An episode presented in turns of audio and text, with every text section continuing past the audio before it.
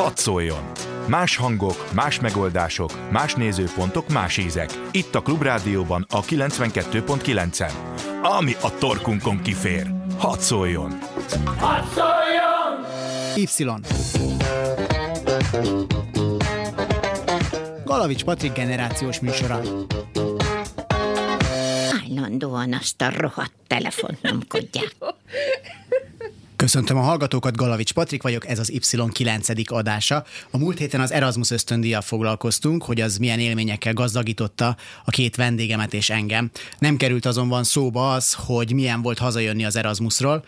Nálam ez konkrétan úgy nézett ki, hogy annyira le voltam gatyásodva anyagilag, hogy ahogy leszálltam a varsói vonatról a keletiben, nem volt annyi pénz a bankkártyámon, hogy bükre megvegyem a hazatartó i cére a jegyemet.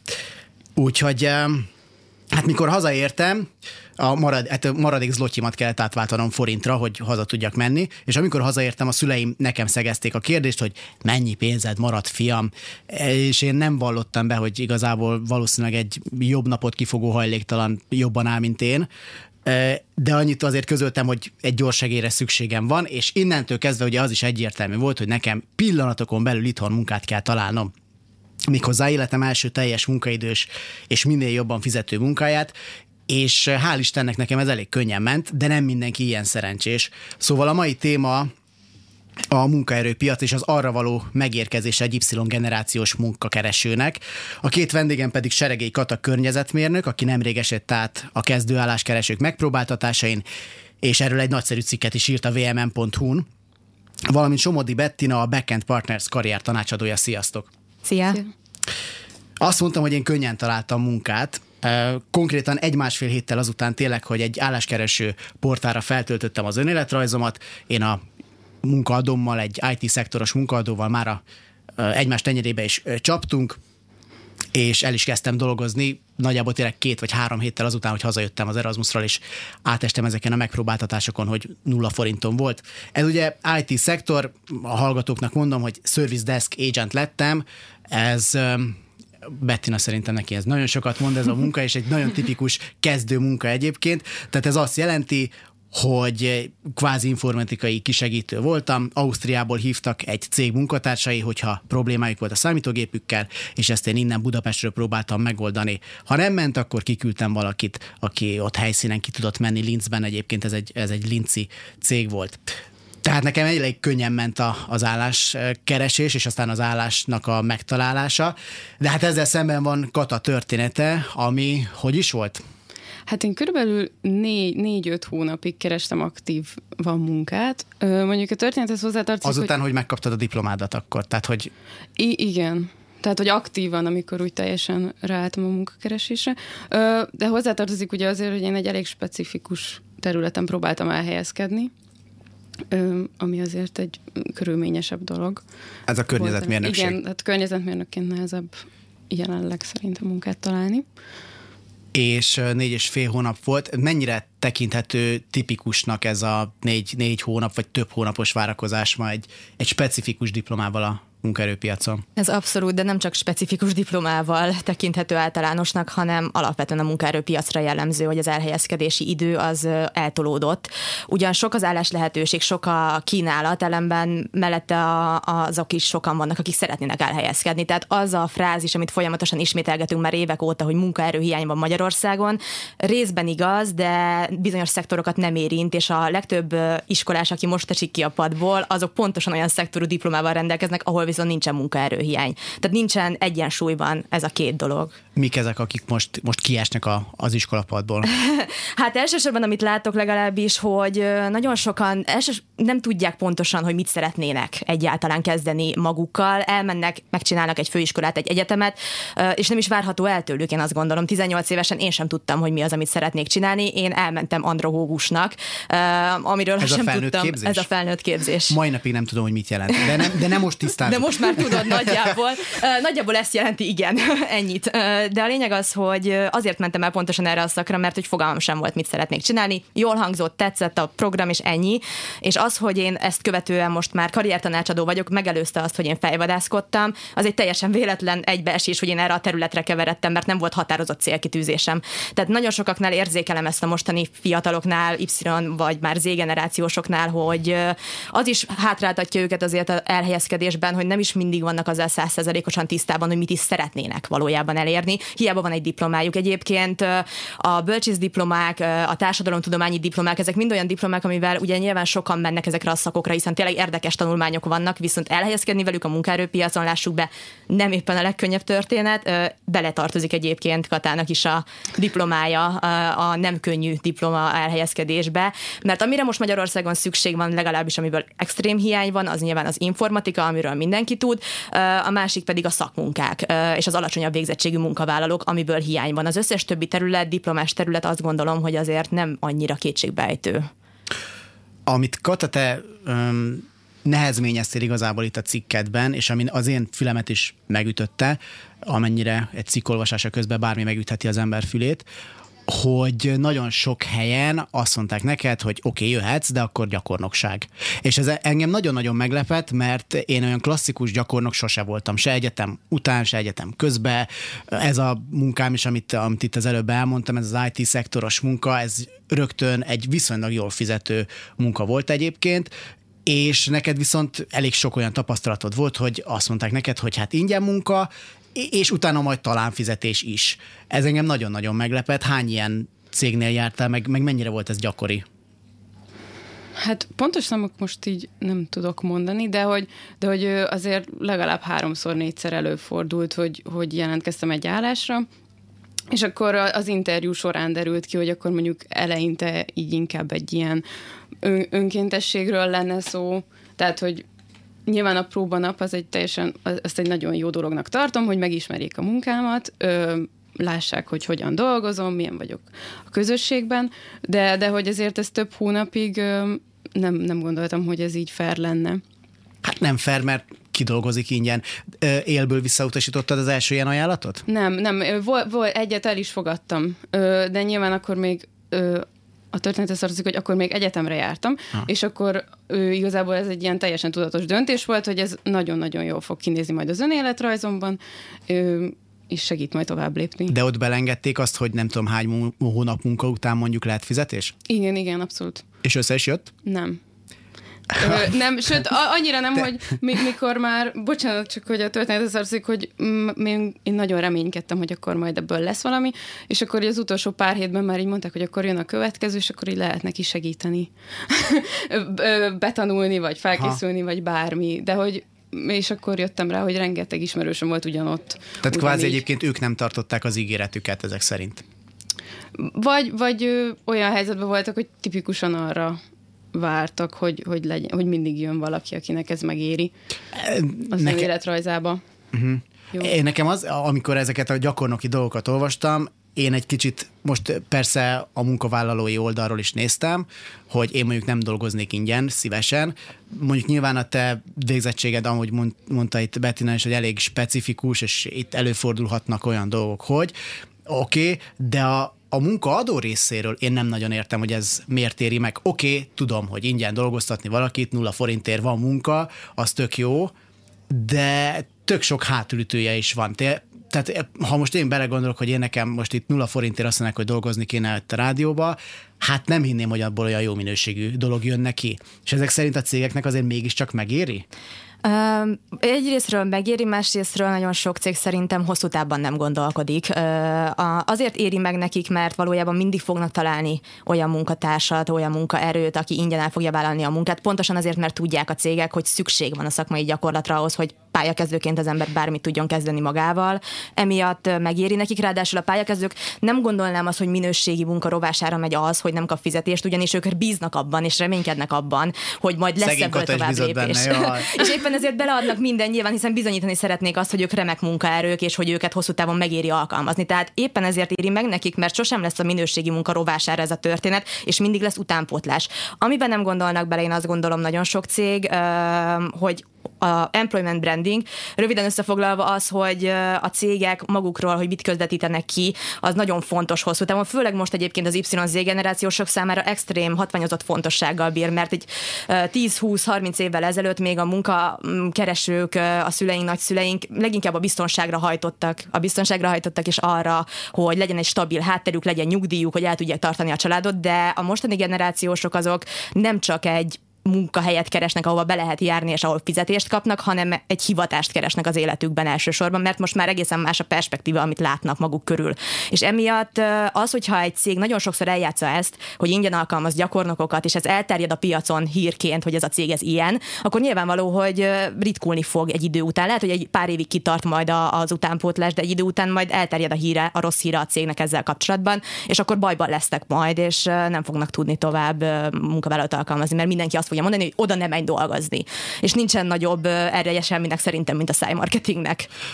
Um, az Y-generációs, meg az Z-generációs munkavállalóknak a szokásairól, meg az elvárásairól még fogunk beszélni, de itt már szóba került egy-két dolog, ami elég fontos.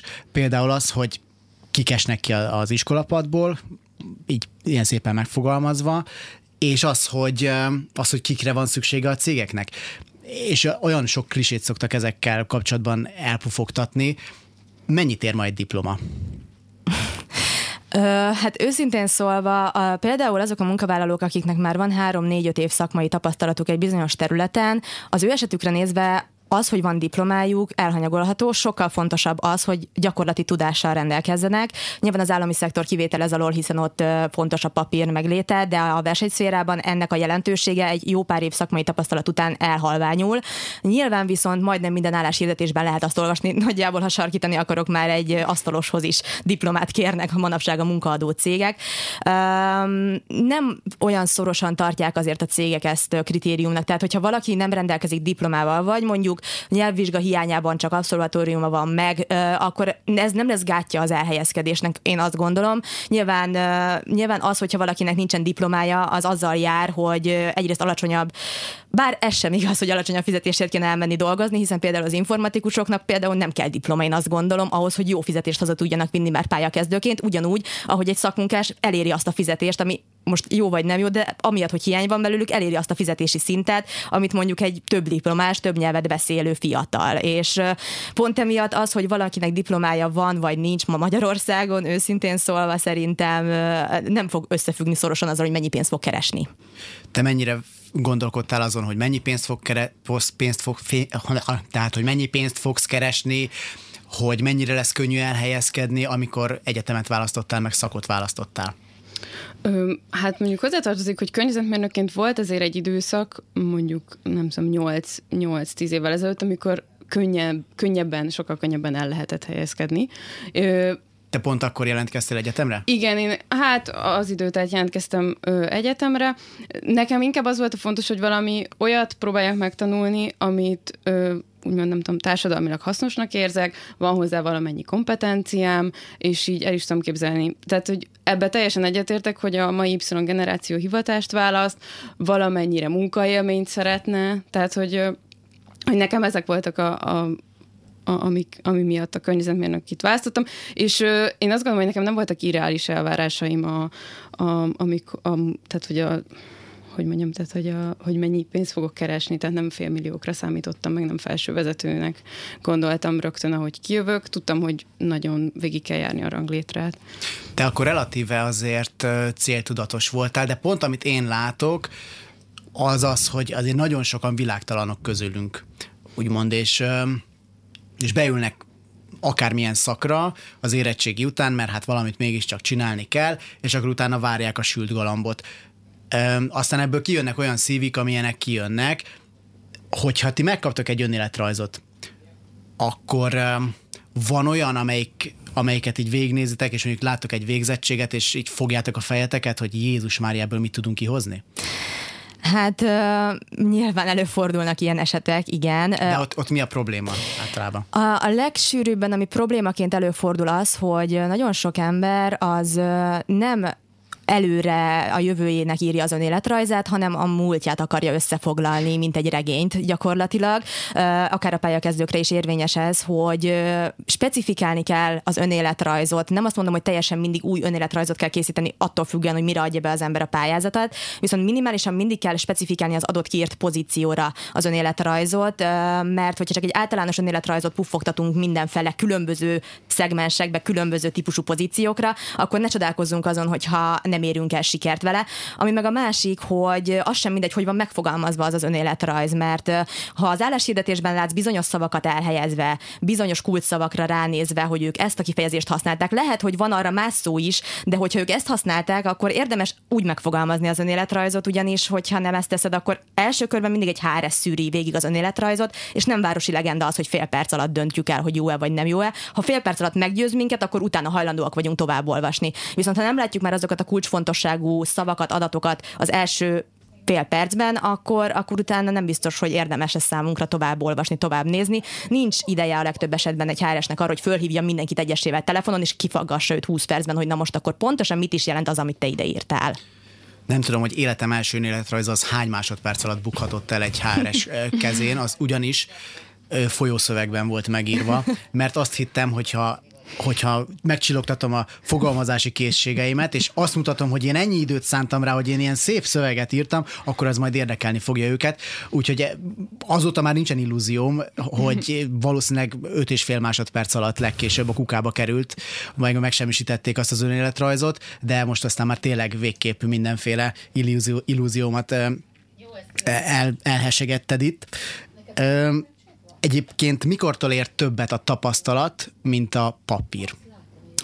Hát... Van, van, egy, van amikor, mert csomó urbán legenda van, nek, mindenkinek van egy ismerőse, akinek van egy ismerőse, aki hallott egy olyat, és nekem is van egy ilyen, például, és ez tényleg megtörtént, ezt, ezt abszolút tudom verifikálni, hogy egy barátom nővérének a barátnője, neki egy érettségije van, viszont olyan éle, önéletrajzot rakott össze a különböző tapasztalataiból, amik lehet, hogy nem is voltak olyan nagy tapasztalatok, de rendesen felturbózta őket, hogy egy nagyon szép fizető, nem vezetői állást kapott egy ö, telekommunikációs cégnél, de, de hát nem olyat, amit é, egy érettségizett szokott kapni. Tehát mikortól van az, hogy nem azt nézik, hogy hát itt van egy diploma, jó, oké, ez a diploma, ez így, ez így szép, hanem azt, hogy egyébként ez az ember még miket csinált?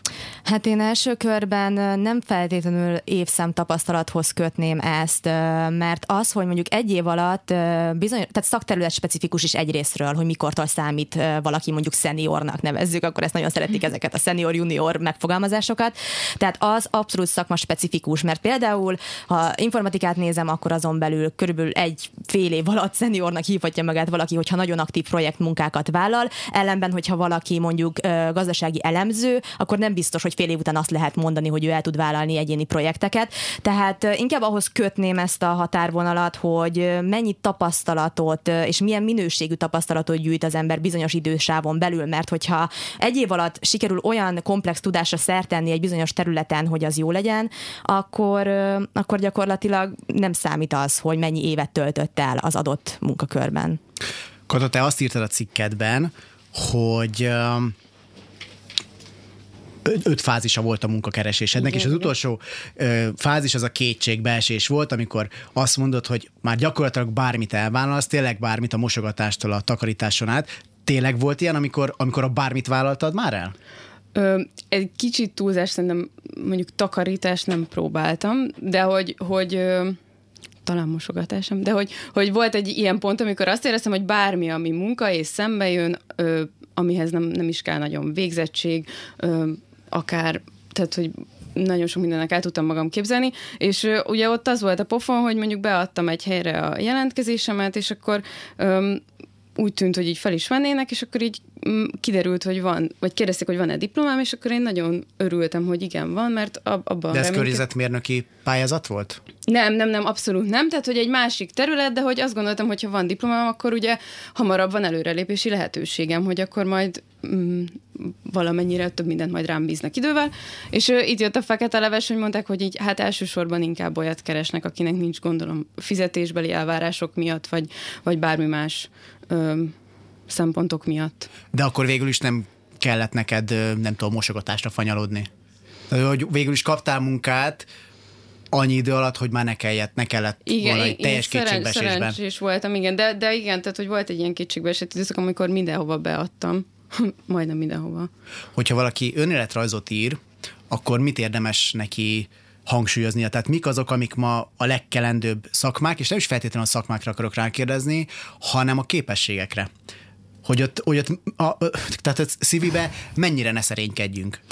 Hát én azt mondanám, hogy tehát nem kell, nyilván hazugságot semmiképpen nem szabad beleírni az önéletrajzba, viszont lehet mindig úgy kanyarítani a dolgot, hogy szépnek hangozzon, lehet, hogy egy kicsit egyszerűbb történet, és egy kicsit tényleg olyan, mint egy regényírás, hogy a regényben is az ember le tudja írni, hogy a fű zöld így is, meg le tudja úgy is írni hatszáz szóval, hogy milyen harmatos volt, és milyen zöld, és milyen szépen nőtt. Tehát a hazugságot nyilván nem, nem lehet egy önéletrajzban kikerül, vagy nem szabad beleírni, viszont ami nagyon fontos tudás, egyrészt a nyelvtudás, tehát az manapság már tényleg minden munkahelyre kell, függetlenül a szakmától, tehát hogyha valaki nem rendelkezik legalább egy magabiztos, folyékony angol nyelvtudással, vagy némettel, mert Magyarországon nagyon sok német tulajdonú cég van, tehát ez is egy elég erős plusz lehet, akkor, akkor nagyon nehéz helyzetbe találja magát a munkaerőpiacon diplomásként, tehát majdnem minden munkakörbe elvárás már ez. Ez nagyon fontos. A másik pedig... Egyrészről azért is fontos az, hogy szakmai gyakorlatokat vállaljon az ember, és itt, itt nem azt kell nézni, hogy most fizetett vagy nem fizetett, hanem az, hogy lássa a munkaadó cég, hogy van már egy kialakult munka morálja az adott pályakezdőnek, mert most, neve, most a pályakezdőket helyezném hangsúlyra.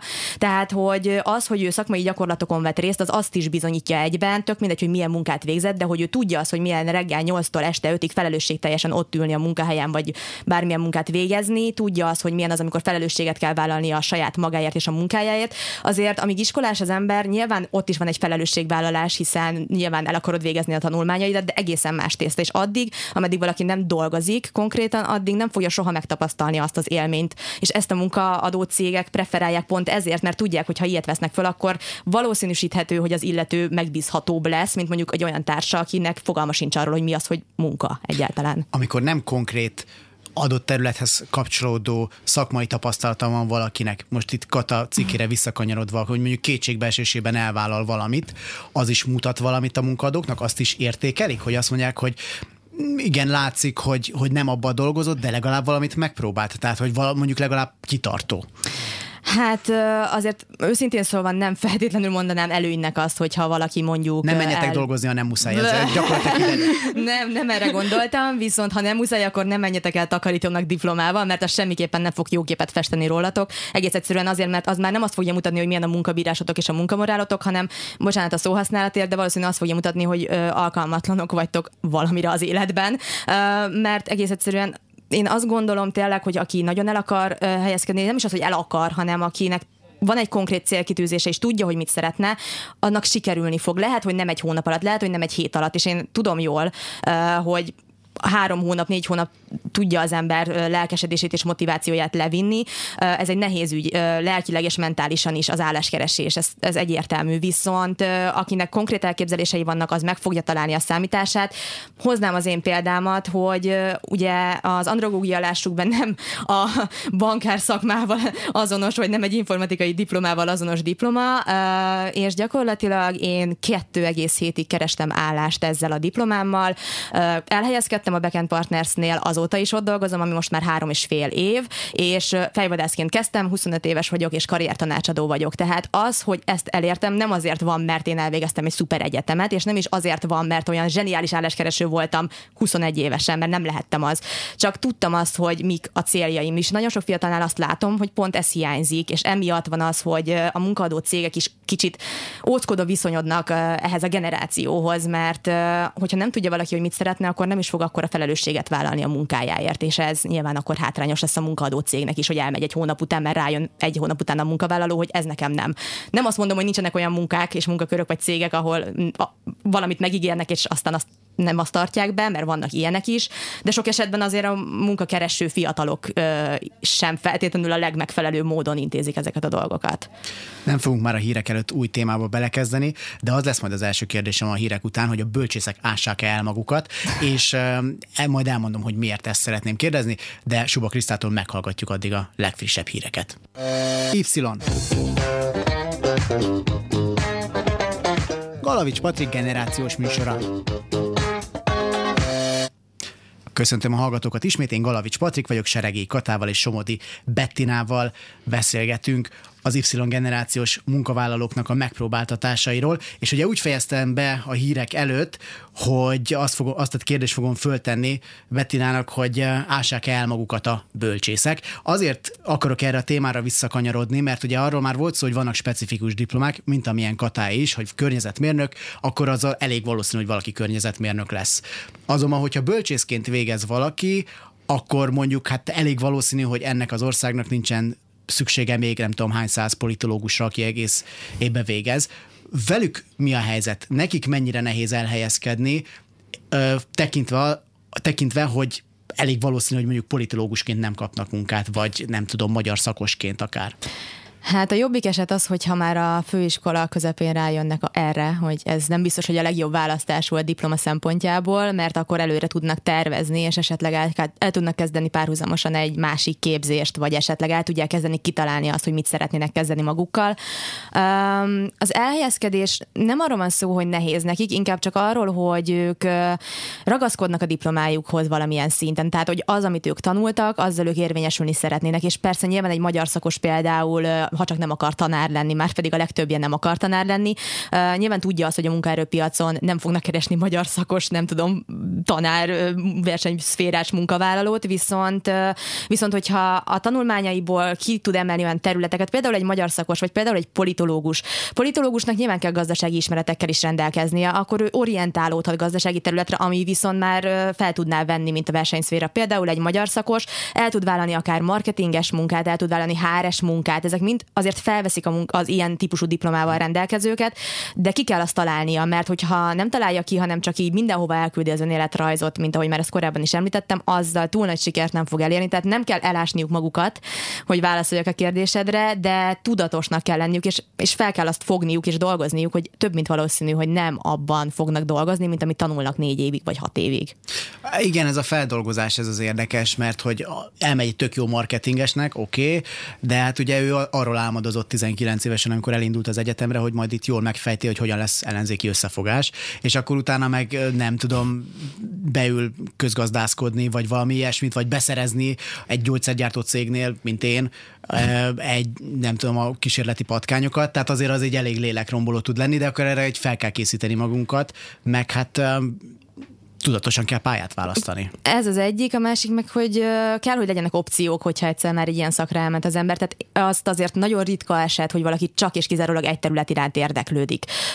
És oké, okay, hogy azt föl kell dolgoznia, hogy mondjuk egy magyar szakkal nem fog tudni elhelyezkedni, de biztos vagyok benne, hogy aki magyar szakon végez, annak van egyéb irányú érdeklődése, és abban is biztos vagyok, hogy megtalálja a munkaerőpiacon az egyéb irányú érdeklődését. Tehát nem kell bejönni egy robot munkába csak azért, hogy legyen munkája, meg lehet találni a lehetőséget, de ha azt sem tudja, mit keres, akkor úgy elég nehéz lesz. Az meg a másik nagy hiba, és ez már az oktatásra rátérve egy icipicikét, hogy, hogy az, hogy a pályaválasztást nem segítik, vagy legalábbis semmilyen gyakorlatias módon nincsen beépítve, akár már én azt gondolom gimnáziumban el kéne ezt az egész tudatos felkészítést kezdeni. Egyetemen meg aztán főleg erős kritérium lenne az, hogy ez nincs beleépítve a, a magyar oktatási rendszerbe, vagy legalábbis csak elhanyagolható módon.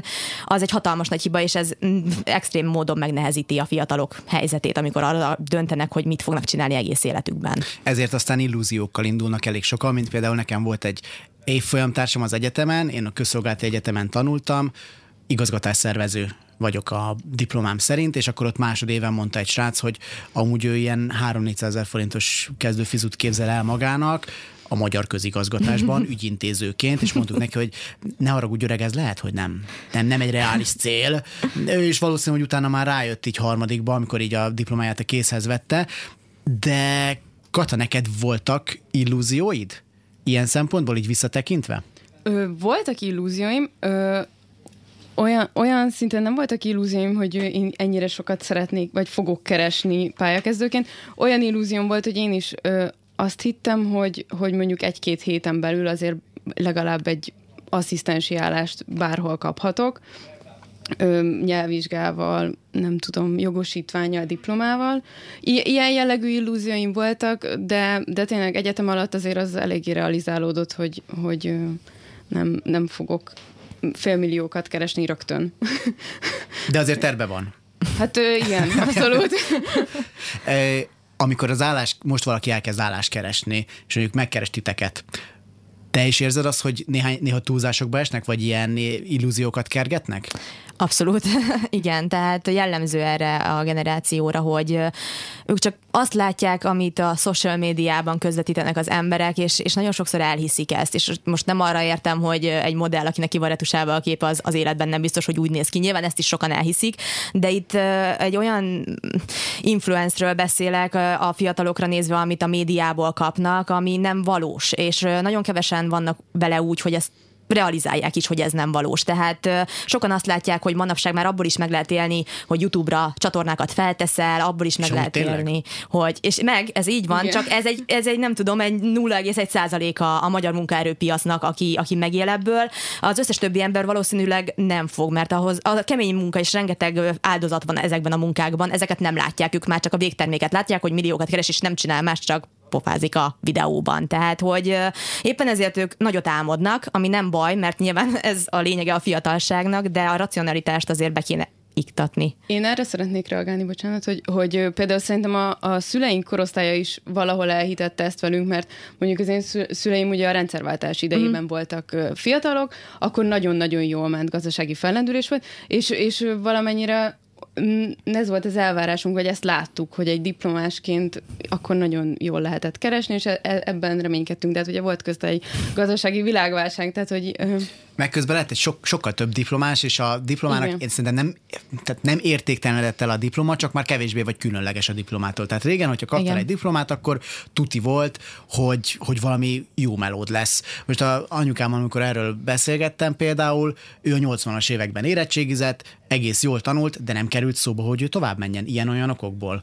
Pedig ma már azokkal az eredményekkel, amikkel ő végzett, ő érettségizett, ma már tuti, hogy valaki nem is gondolkozna azon, hogy most egyből dolgozni menjen, hanem még, még egyetemre menne ide vagy oda. Valószínű, hogy több egyetem is van, meg ez is közrejátszik, de, de hát ez, ennek, ennek valószínűleg ez is az oka.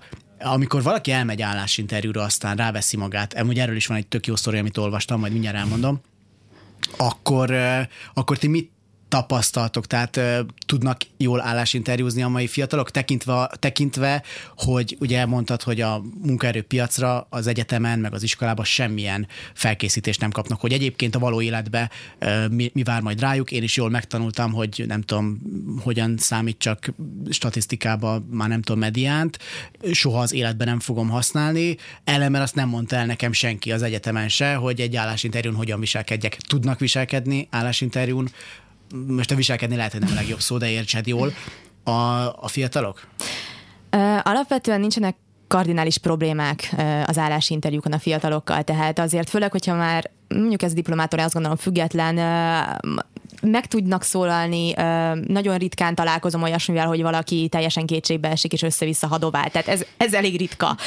Azért pontosan amiatt, hogy most mondjuk ki, egy kicsit nagy arccal jönnek ki az egyetemekről, főiskolákról a, a fiatalok, már pedig ezt a nagy arcúságot nem maguktól veszik, hanem beléjük neveli a rendszer gyakorlatilag. Mind a szülők, mind a külvilág, és egyébként az oktatási rendszer is. Én, amikor főiskolára jártam, akkor megmondták, hogy mi leszünk a Magyarország elitje. És ezt már akkor is visszatetszőnek éreztem, mert az, hogy valaki... Nekem is ezt mondták, és én nem éreztem visszatetszőnek, de folytasd. Én, én egy kicsit visszatetszőnek éreztem, mert az, hogy valakinek van egy diplomája, az, és ez sokszor kiderült akár csoporttársai okán is, hogy nem feltétlenül egyenlőségjel azzal, hogy az az ember megfelelő szinten van képességek tekintetében.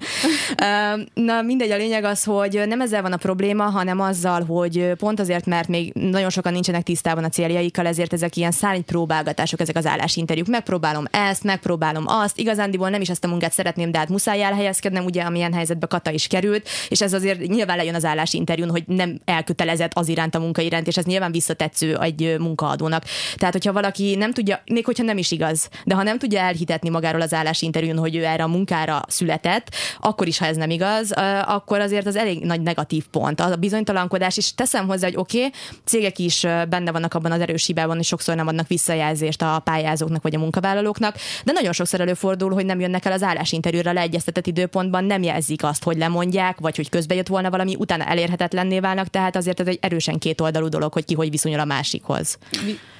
Bocsánat, nekem még ehhez viszont van ellen történetem, hogy nekem számtalanszor volt, hogy úgy hívtak be egy interjúra, hogy küldtek egy e-mailt, hogy nem tudom, hétfőn tizenöt óra harminckor várnak egy interjúra, és én kerestem őket, hogy, hogy sajnos nem, hiába kerestem állást, nyilván attól még elmehet, lehet az embernek orvosi időpontja, meg intézhet ügyeket, és most mondták, hogy hát, hogyha úgy nem találnak, akkor mondjuk azon a héten, akkor még mehetek utána. Tehát akkor lesz jövő heti időpont is, körülbelül ez volt a válasz.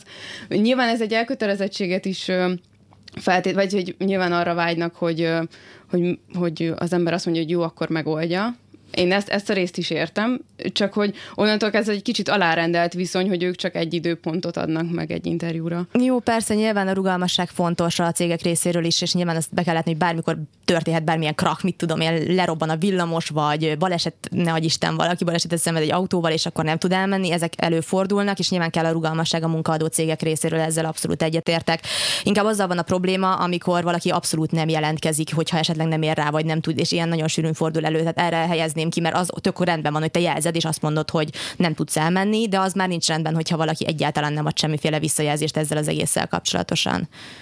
Amint a nagy arcúság, amit említettél, ez egy olyan sztereotípiából is fakad, ami most majd kiderül, hogy mennyire sztereotípia, ez az elkényeztetettségnek a sztereotípiája, hogy a mi generációnk, annak minden a feneke alá volt tolva, és hát ezért viselkedik úgy, ahogy, és ehhez mondtam, hogy van egy sztorim, olvastam egy olyat, hogy az egyik munkaadó, aki hirdetett egy állást, oda az anyuka vitte be a kisfiának a, az önéletrajzát, azért, mert esett az eső, és a kisfiának még nincsen saját autója, és busszal hát nem akarta vállalni ezt a viszontagságos utat, hogy majd egy, egy jövendőbeli munkaadóhoz beviszi a saját maga az önéletrajzát. Tehát, hogy ezt a fajta elkényeztetettséget ti látjátok? Meg, a ki, meg ilyen elkényelmesedést. Mi? Azért, mert hogy, mert hogy hát anyuka szemefényeit mindenki. E, nem biztos, hogy az elkényeztetett szót használnám erre, az elkényelmesedés már talán inkább helyesebb kifejezés erre a történetre. Azt várják, hogy belehújjon az ölükbe a lehetőség, és nem feltétlenül fektetik bele azt a munkát és energiát és, és akaratot, mint amire szükség lenne ahhoz, hogy sikert érjenek el, és ez egyébként nem csak a Y vagy az Z generáció problémája, teszem hozzá, hanem nagyon sok munkakereső van így ezzel, hogy ő várja a sült galambot, és várja azt, hogy majd őt megtalálják jó lehetőségekkel, és ővé legyen a világ. De nyilván, ha nem tesz egy fűszelet se keresztbe ezért, vagy hogyha nem kellő akarattal vág bele ebbe a folyamatba, akkor nyilván nem fog sikert elérni, és akkor mindenki hibás lesz rajta kívül természetesen, mert általában ez ilyen. Te volt, hogy kicsit kényelmesnek érezted magad? Előfordult. Az álláskeresés kapcsán én például az akaratot, azt mindig éreztem magamban. Én tudom magamról, hogy nekem az önmenedzsment az, ami nem megy annyira. Tehát, hogy, hogy nekem nagyon gyakran volt, hogy így az interjún így, így inkább húztam össze magam. És itt visszatérnék arra, hogy, hogy tényleg erre jobban fel kellett volna készülni már gimnázium vagy egyetem alatt. Gimnázium alatt nyilván arra, hogy merre, merre orientálódjon az ember. Egyetem alatt meg arra, hogy milyen kilépni a munkapiacra, milyen egy szívét megírni úgy, hogy az tényleg nagyon jó legyen. De igazándiból egyébként két véglete van szerintem a, a generációinknak. Az egyik véglet a nagy arcú, aki kijön az egyetemről, és azt gondolja, hogy övé a világ azért, mert letett egy diplomát. A másik véglet viszont pont az, amit te említettél, Kata, aki viszont nincs még a képességeivel sem tisztában. Tehát, hogy hiába több annál, mint, tehát nem gondolja annyinak magát, mint ő, amennyi valójában. A valós értékét nem látja, alulbecsüli önmagát, és ez is hatalmas nagy probléma egy állásinterjú nyilván, hiszen akkor azt látjuk, hogy ez a személy nem magabiztos, és hogyha valaki nem magabiztos, nem is tudja magát eladni, már pedig a legfőbb cél egy állásinterjún az, hogy valaki eladja saját magát. Lehet, hogy szakmailag például te kompetensebb lennél egy pozícióra, de lehet, hogyha bejön egy érettségivel rendelkező és előadja azt, hogy ő a legtökéletesebb a környezetmérnöki pozícióra, föl fogják venni, mert egyszerűen jobban menedzseltem önmagát az állásinterjún. Inkább abban látom tényleg a hibát, hogy, hogy úgy nem feltétlenül tanultanak meg gondolkodásra is, és arra minket az iskolában, hogy, hogy összefüggően és, és tényleg komplexitásában lássuk a világot és a dolgokat, hanem, hanem szerintem elkényelmesít egy kicsit maga az iskolai rendszer is minket. Nem támasztanak szerintem olyan erős kihívásokat elénk, és most nem a tárgyi tudás elsajátításáról beszélek, mert az rengeteg van, vagyis hogy az elméleti, bocsánat, de annak nem sok értelme van a munkaerőpiacon, hogy megtanuljuk azt, hogy mit tudom én, én andragógusként megtanultam, hogy filozófiában milyen nagy nevek voltak. Tehát ez nem sokra vittem ezzel a világban, és sokkal gyakorlatorientáltabbnak kellene lennie az oktatásnak, és ez valószínűleg a munka vagy kereső fiatalok fejét is egy kicsit megváltoztatná. Tehát azért nem feltétlenül az ő hibájuk csak és kizárólag, hogy olyanok, amilyenek. Nyilván ez egy komplex kép. Pedig a preszokta- pre- preszokratikus fi- filozófusok nagyon érdekesek egyébként. Van még egy csomó ilyen klisé, meg ilyen előítélet, meg nem is feltétlenül az előítélet a legjobb szó, amit az Y-generációs munkavállalókra így szoktak puffogtatni. Ezt az elkényeztetettséget, ezt így megbeszéltük, de még csomót így föl tudtam írni, nem olyan hosszú keresgélés után az internetről. Például azt, amit én kapásból ilyen elég kérdőjelesnek érzek, hogy határozott véleményformálók az Y-generációs munkavállalók, elmondják, hogy ha valami problémájuk van, akár a pozíciójukkal, akár azzal, hogy nem tudom, nincs a vé cében szappan, és hogy, és hogy nagyon kiállnak magukért. Én ezt érzem a legkevésbé ilyen, minden ilyen sztereotípia körül a legerős, legerősebbnek, legkevésbé erősnek, mert hát annyiféle ember van, és van, aki visszahúzódó, nem tudom, hogy ti a fiatalok között így mit tapasztaltatok, akár az állásinterjúkon, akár a munkahelyen? Hát nálunk jellemzően egyébként hasonló korambeliek dolgozzok együtt, hasonló korosztállyal dolgozom együtt. Akkor, hogyha ez a sztereotípia igaz, akkor ott óriási szájtépések vannak. Hát az biztos, hogy mindenkinek megvan a véleménye nálunk, tehát ez egyértelmű, de mi egyébként kifejezetten ilyen munkatársakat is keresünk. Keressük a talpra esettséget, és keressük a véleményt, mert azt gondolom, hogy ezzel lehet előbbre vinni folyamatokat, és a főnökünk is ezt gondolja, de nyilván nagyon sok cégnél nem előny az, hogyha valaki kimondja a véleményét, és elvárják azt, hogy alázatos legyen. Igazándiból inkább az a probléma, hogy ez a sztereotípia, sztereotípia annyiban igaz, hogy az alázat hiánya van inkább, mint sem az, hogy kimondjuk a véleményt. Azzal nincsen baj, ha kimondjuk a véleményünket, és véleményt formálunk, hiszen miért ne tehetnénk. Azzal van a probléma, hogyha mellette nem vagyunk elően alázatosak, és nem veszük azt észre, hogyha valamiben nekünk fejlődnünk, vagy tanulnunk kell, hanem mi csak kritikát ontunk dolgokra, de mellette nem vagyunk hajlandók befogadni a, a felénk áramló kritikát. Inkább ez a baj az Y generációval, mint sem az, hogy véleményt formál, az nem baj. Kata, te idősebbekkel dolgozol együtt? Ö, zömében igen, de, de van, vannak azért fiatalok. És vannak ebből konfliktusok a felfogásbeli különbségből? Ö, jellemzően vannak, nem sok, ö, de, de igen, vannak ilyen jellegű kommunikációs problémák, hogy egész máshogy fogalmazunk meg. Ö, én például személy szerint azt gondolom, hogy én azért nagyon későn jelzem a problémáimat, vagy, vagy az ilyen jellegű, későn fogalmazom meg. Az elején azért figyelem, hogy változik. Konfliktuskerülő vagy. Igen, én inkább ilyen téren abszolút konfliktuskerülő vagyok. De igen, vannak azért korosztályban néha konfliktusok, de igazából én egészen kis szervezetnél dolgozom, úgyhogy ez például szerencsés, hogy ott. Van még egy pár ilyen sztereotípia, amit felírtam, hogy motivációt várnak, és a folyamatos visszajelzést igénylik. Sokkal jobban igénylik, mint az idősebb vállalók, az Y-generációs munkavállalók. Elvárják a feladat meghatározást, de ne akarják nekik, vagy nekünk, majd mégis csak, én csak Y-generációs vagyok, meg ez a saját műsorom, szóval, hogy ne akarják nekik minden ö, apró részletet így elmondani, hogy azt hogyan kell csinálni. Ezek mennyire ülnek, ezek a sztereotípiák, és azt mit, lá- mit láttok abból, hogy mennyire próbálnak meg ezekhez a igényekhez a, a munkaadók adaptálódni?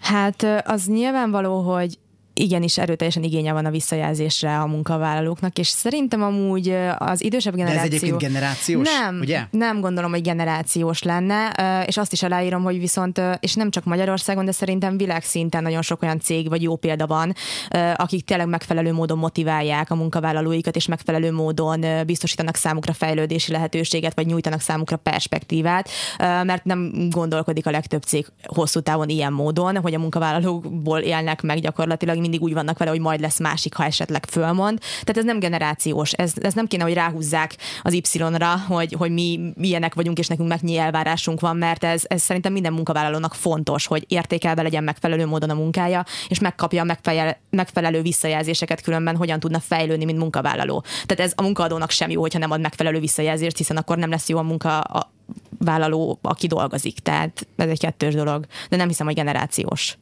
És a, egyébként az, hogy tehát változnak a cégek? Sikerül nekik változniuk, a, a, mert azért valamennyire változó igények vannak a, mégiscsak így a fiatalok részéről. Ehhez azért tudnak adaptálódni, és mi, mi az, amit, amit úgy látsz, hogy nyilván a magas fizetés, persze, de hogy nem csak az, amit, amit elvár egy, egy fiatal, hanem egy cégtől, hanem, hanem másfajta motivációs tényezők. Mondok egy példát, nekem annál a gyógyszergyártó cégnél tök jól jött, hogy minden pénteken volt egy kis ajándék, ami nem tudom, egy csomag mogyoró volt, vagy, vagy egy tábla csoki, vagy valami, de hogy valamiféle, valami volt, valami kis kedveskedés. Ezek mennyit érnek ma így a fiataloknak? Szerintem sokat érnek, és ami még talán fontos lehet, az a közösség, amiben dolgozunk. Tehát nagyon fontos szerintem az, hogy kik a munkatársaid, és hogy velük mennyire tudsz közös hangra kerülni. Most nem arról van szó, hogy mindenkivel el kell menni sörözni munka után, de viszont azért nem baj az, hogyha egy olyan közeg van, ami megengedi ezt a fajta szabadságot. Bocsánat, Kata, mondjad. Ja, nem, nem, majd csak el, el majd reagálnék erre. Jó, utána, jó. Tehát, hogy ilyen apróságokban kell gondolkodni, nem kéne túl gondolni a cégeknek sem azt, hogy mivel tudnák megtartani ezeket a munkavállalókat, mert nálunk is például van mindig gyümölcsnap, rengeteg csapatépítő programunk van, és, és tényleg ezek az apró figyelmességek, amivel folyamatosan próbálnak minket is boldogan tartani gyakorlatilag, az bőven elég ahhoz, hogy elégedettséggel töltsön el minket fizetés ide vagy oda. Uh, nyilván a fizetés nagyon fontos, de, de önmagában hosszú távon csak az, hogy valaki jó fizetést kap, nem lesz elég ahhoz, hogy elhivatott munkaerő legyen. Tehát ez, ez biztos, hogy nem tart ki motiváltsági szintet, nem hoz. Én ezzel teljesen egyetértek, hogy de szerintem a fizetés is egyfajta elismertség. És azzal is egyetértek, hogy a generációknak szüksége van a, a visszajelzésre. Nekem például a feladat meghatározás is fontos, nem, nem muszáj szó szerint, de hogy legalább a keretet megadni, hogy mi, mi hova kell eljutni egy feladatban, vagy egy folyamatban.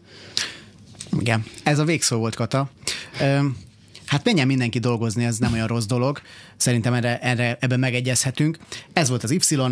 Seregély Katának és Somodi Bettinának köszönöm, hogy itt voltak, Kemény Daninak és Árvai Briginek pedig, hogy segítették a műsor elkészültét. Y a jövő héten is lesz, ugyanígy csütörtökön tizenöt órától. Én köszönöm a figyelmüket, és további tartalmas rádiózást kívánok. Galavics Patrikot hallották, a viszonthallásra. Y. Galavics Patrik generációs műsora. Állandóan azt a rohadt telefont nyomkodják. Ez a műsor sem jöhetett volna létre a hallgatók támogatása nélkül.